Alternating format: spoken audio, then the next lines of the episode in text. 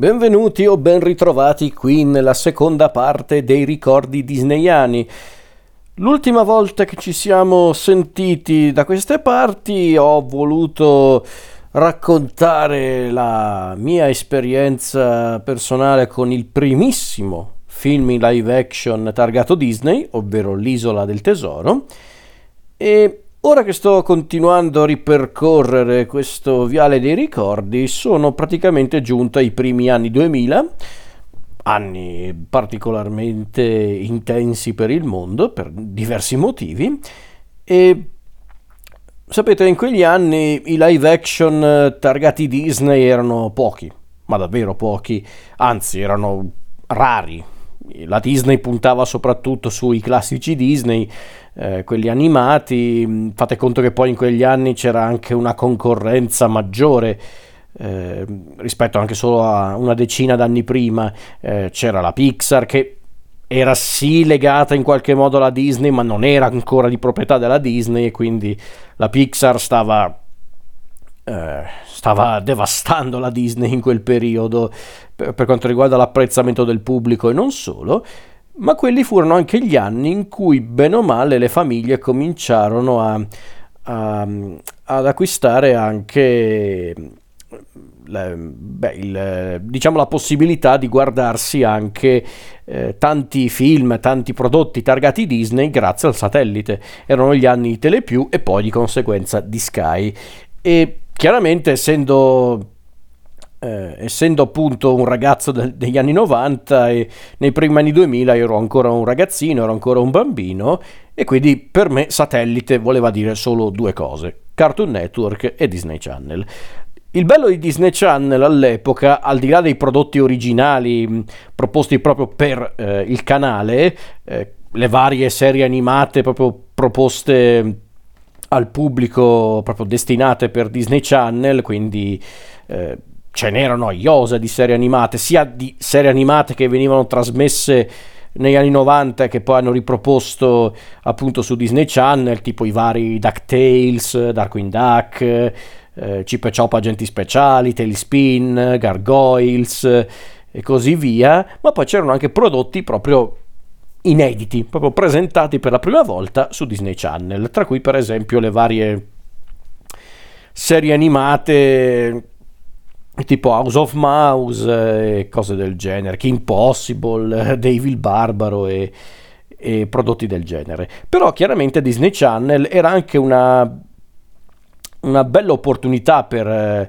per i ragazzi, i bambini e per le famiglie in generale, perché? Perché Disney Channel ti permetteva anche di recuperare ogni tanto dei veri e propri classici, sia animati che non animati ovvero i live action. E quindi eccoci a parlare dei live action che recuperai in quel periodo. E ne recuperai anche. Ne recuperai un bel po' in quel periodo grazie a Disney Channel. Sicuramente il più memorabile, tra questi almeno, è quello di cui voglio parlare oggi, che è un vero e proprio classico a dire il vero. Eh, per chi è cresciuto soprattutto negli anni 60 anni 70 perché infatti questo film di cui voglio parlare è un film che inaugurò una vera e propria saga, una vera e propria serie di film, ovvero la serie di film con protagonista Herbie, il maggiolino tutto matto, esatto. E quindi parliamo del primissimo film con protagonista Herbie il maggiolino, ovvero Un maggiolino tutto matto, titolo italiano dell'originale The Love Bug. Film appunto distribuito nel 1968, diretto da Robert Stevenson, un immancabile per quanto riguarda i film Disney con attori in carne ed ossa.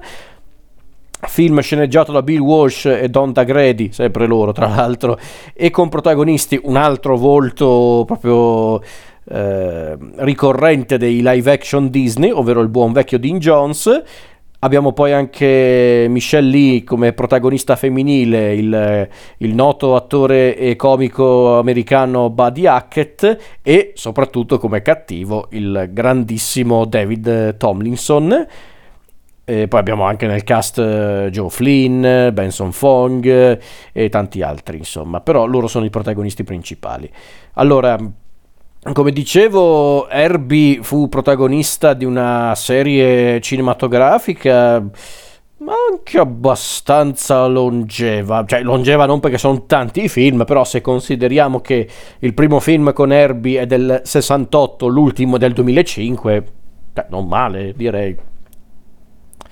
Perché erano dei film che evidentemente piacevano a, a, agli spettatori e Forse il più memorabile, perché non è che adesso mi posso definire un esperto di questi film, però un po' me li ricordo vagamente perché c'è stato un periodo in cui, soprattutto su la TV eh, generalista, eh, li, li, li, trasmettevano a iosa sti film maggio, del Maggiolino tutto matto. Per me il migliore rimane il primo perché perché è il più divertente, forse perché è anche il più il, il, più genuino anche nel suo essere un po' sciocco, un po' stupido, stupido nel senso molto fantasioso intendo dire, per, per scopi comici si intende. Perché infatti la storia di un maggiolino tutto matto è quella di un gruppo di personaggi che eh, appunto cominceranno a interagire con questo maggiolino Volkswagen eh, bianco che per magia sembra possedere una, una, vera e propria anima, una personalità. Siamo nella San Francisco degli anni 60, il nostro protagonista è Jim Douglas, interpretato da Dean Jones, un pilota in declino che che non riesce più a, a, a, correre come una volta, infatti addirittura si ritrova nella disonorevole eh, diciamo posizione di dover competere nelle, eh, nei cosiddetti demolition derby eh, quegli spettacoli dove praticamente eh, le macchine si devono tamponare in pratica. E Jim vive in una vecchia stazione di, di, dei pompieri insieme al suo amico Tennessee il personaggio di Buddy Hackett. Eh, questo quest'uomo molto gentile, buono con tutti. E appunto dopo un, un brutto incidente avvenuto durante una gara eh, Jim non ha più una macchina, non può più partecipare cioè non è che non può più partecipare, deve partecipare a una nuova corsa ma non ha più la macchina. Eh, e quindi a causa anche di una, eh, di una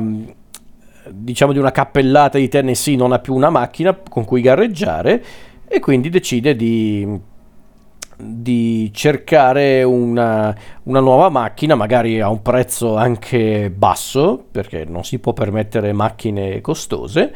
Comincia quindi a visitare questa concessionaria di auto europee, dove conosce il proprietario di questa concessionaria, ovvero l'odiosissimo Peter W. Thorndike, il, il personaggio del grandissimo David Tomlinson eh, solo che appunto Jim non riesce a trovare nulla perché le macchine sono troppo costose, Thorndike è, un tipo particolarmente arrogante e spocchioso e, e, a, a, quel punto compare appunto questo maggiolino, questo Herbie, questo piccolo maggiolino che, ehm, che non sembra avere niente di speciale, proprio un maggiolino Volkswagen anche un po' un po' mal ridotto, che però sembra avere una sua coscienza, una sua anima, e da qui inizia proprio la, eh, la convivenza tra Jim, eh, Tennessee e poi anche eh, Carol, eh, la, l'assistente di Thorndike, con Herbie. E poi vi lascio immaginare il resto, visto che a un certo punto la, la potenza di Herbie e la, diciamo, la, la bizzarra eh, questione che gira attorno a Derby sarà poi il fulcro di tutta la trama che coinvolgerà anche Thorndike. Beh, ragazzi, come potete vedere, il film è abbastanza scemotto e abbastanza sciocco alla base, già con l'idea appunto della macchina dotata di una propria anima che prova dei sentimenti, con Herbie che in certi punti sembra, eh, sembra più che tutto un cagnolino, in altri punti invece un bambino, in altri punti ancora un adolescente, insomma... Eh, eh, non si può negare che effettivamente su quell'aspetto fa anche abbastanza ridacchiare il, eh, il film perché l'idea proprio di rendere questa macchina molto eh, viva nel vero senso del termine è un'idea semplice ma efficace, non si può negare. E forse a volte eh, si spingono anche un po' troppo oltre. Eh, al riguardo perché certe volte si divertono come, come, dei pazzi a rendere Herbie pieno di personalità. Per esempio io non ci avevo fatto caso da ragazzino da bambino ma quando poi ho rivisto il film da adulto io per esempio stavo morendo dal ridere quando c'è la scena che non dovrebbe essere una scena divertente ma è talmente assurda che a me fa morire quando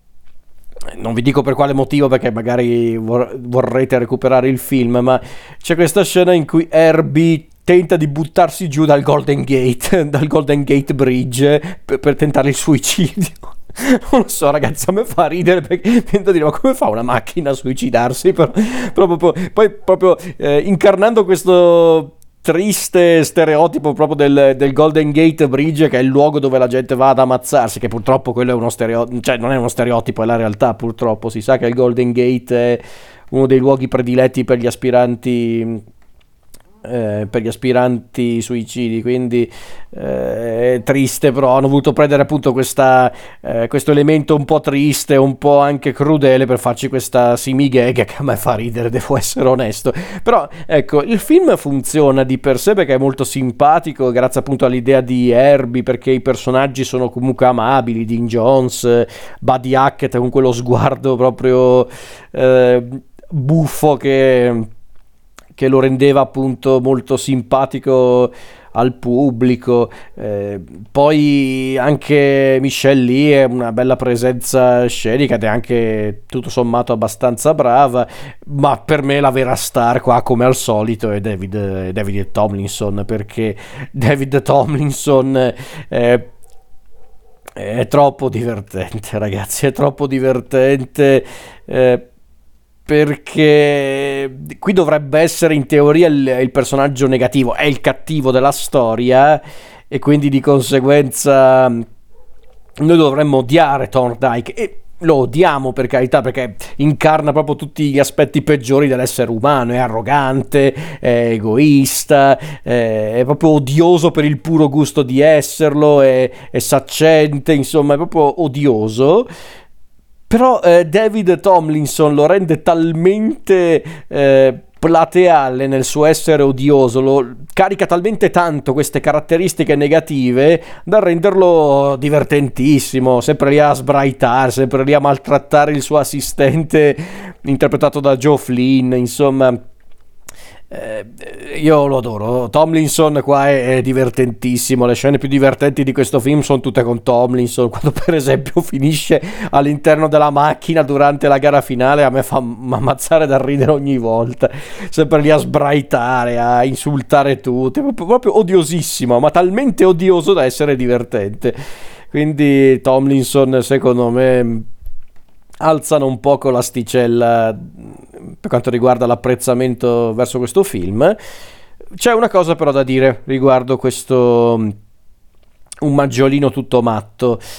è un film un po' invecchiato, nel senso che è un film che si vede che è figlio degli anni 60, un po' per lo spunto alla base, un po' per l'ambientazione, ovvero la San Francisco proprio de, eh, della fine degli anni 60, ovvero gli anni de, degli hippie, cioè ci sono alcune gag che si basano proprio su quello, sugli hippie che sono palesemente eh, proprio drogati come delle pigne che stanno lì a guardare il, il maggiolino e non, non, si fanno proprio, eh, cioè non si fanno nessun problema, proprio ok, tutto qui. C'è quel momento in cui si. Eh, c'è quel dialogo tra i due hippie palesemente strafumati e, e e i personaggi del film che è proprio una gag proprio figlia della sua epoca assolutamente forse è anche un po' invecchiato male su quell'aspetto perché proprio, in, cioè, proprio ci mostra proprio gli stereotipi più sciocchi del, appunto della rivoluzione dei, dei figli dei fiori dei, della fine degli anni 60 quindi è anche un film Disney, ragazzi, non è che, non è che pretendevamo un documentario su appunto eh, quella determinata epoca storica, però ecco su quell'aspetto il film non è proprio invecchiato benissimo in tutti i suoi aspetti. Però è un film grazioso, è un film grazioso che ti diverte, ti intrattiene per, per eh, un'ora e quaranta per merito degli attori, per merito anche delle scene eh, ben costruite. Forse anche il ritmo non è sempre impeccabile, però devo anche essere onesto. Nella parte centrale, secondo me, il film eh, si ferma un po', rimane un po' in sospeso, cioè inizia abbastanza bene perché deve presentare i personaggi, la parte in mezzo un po' così perché è la parte in cui devono portare avanti la storia dei protagonisti, far devono far sviluppare il rapporto tra Herbie e, e Jim. Poi arriva la parte finale con la gara e lì il film va alla grande, va alla grande perché vedere appunto la squadra di Jim contro, contro Thorndike eh, è davvero è davvero divertentissima tutta quella parte, è un concentrato di situazioni assurde, di gag che sono tutte irresistibili, quindi, quindi io lo guardavo volentieri da da ragazzino, poi l'ho riguardato eh, neanche tanto tempo fa, forse era, era, il periodo della quarantena, era forse il 2020 e avendolo qua nella videoteca l'ho recuperato e me lo sono guardato volentieri. E devo dire che mi ha divertito, mi ha intrattenuto e quindi io comunque lo consiglio. Certo, non aspettatevi un, un filmone, ma anche nell'ambito dei film live action della Disney degli anni 60, comunque un po' datati, secondo me non è neanche uno dei più memorabili in verità. Diciamo che l'idea del maggiolino eh, dotato di un'anima è, è, un'idea talmente stramba, talmente assurda, ma comunque irresistibile che eh, riesce ad apprezzare il film. Poi ripeto, sicuramente gli attori fanno tanto perché tra Dean Jones con quella faccia da bravo ragazzo che lo ha reso famoso all'interno della produzione eh, Disney per quanto riguarda i live action. Eh, quindi c'è appunto Dean Jones che ha quella faccia da bravo ragazzo, Michelle Lee che ha una bella presenza scenica, Buddy Hackett con quel faccione buffo che è simpaticissimo, Joe Flynn e poi eh, David Tomlinson proprio nei panni del cattivo più stereotipato della storia. Insomma, loro fanno la differenza perché davvero eh, loro rendono il film davvero irresistibile e, e molto è molto divertente quindi io comunque lo consiglio. Direi che è tutto per il momento, ci risentiamo ehm, appunto domani con un altro ricordo disneyano inerente ai film in live action, con un altro film che recuperai appunto nei primi anni 2000 grazie a Disney Channel, un film forse ancora... Eh, cioè ancora meno memorabile di eh, un maggiolino tutto matto, ma che in fondo in fondo fa anche il suo. Ma a quello ci arriveremo con molta calma.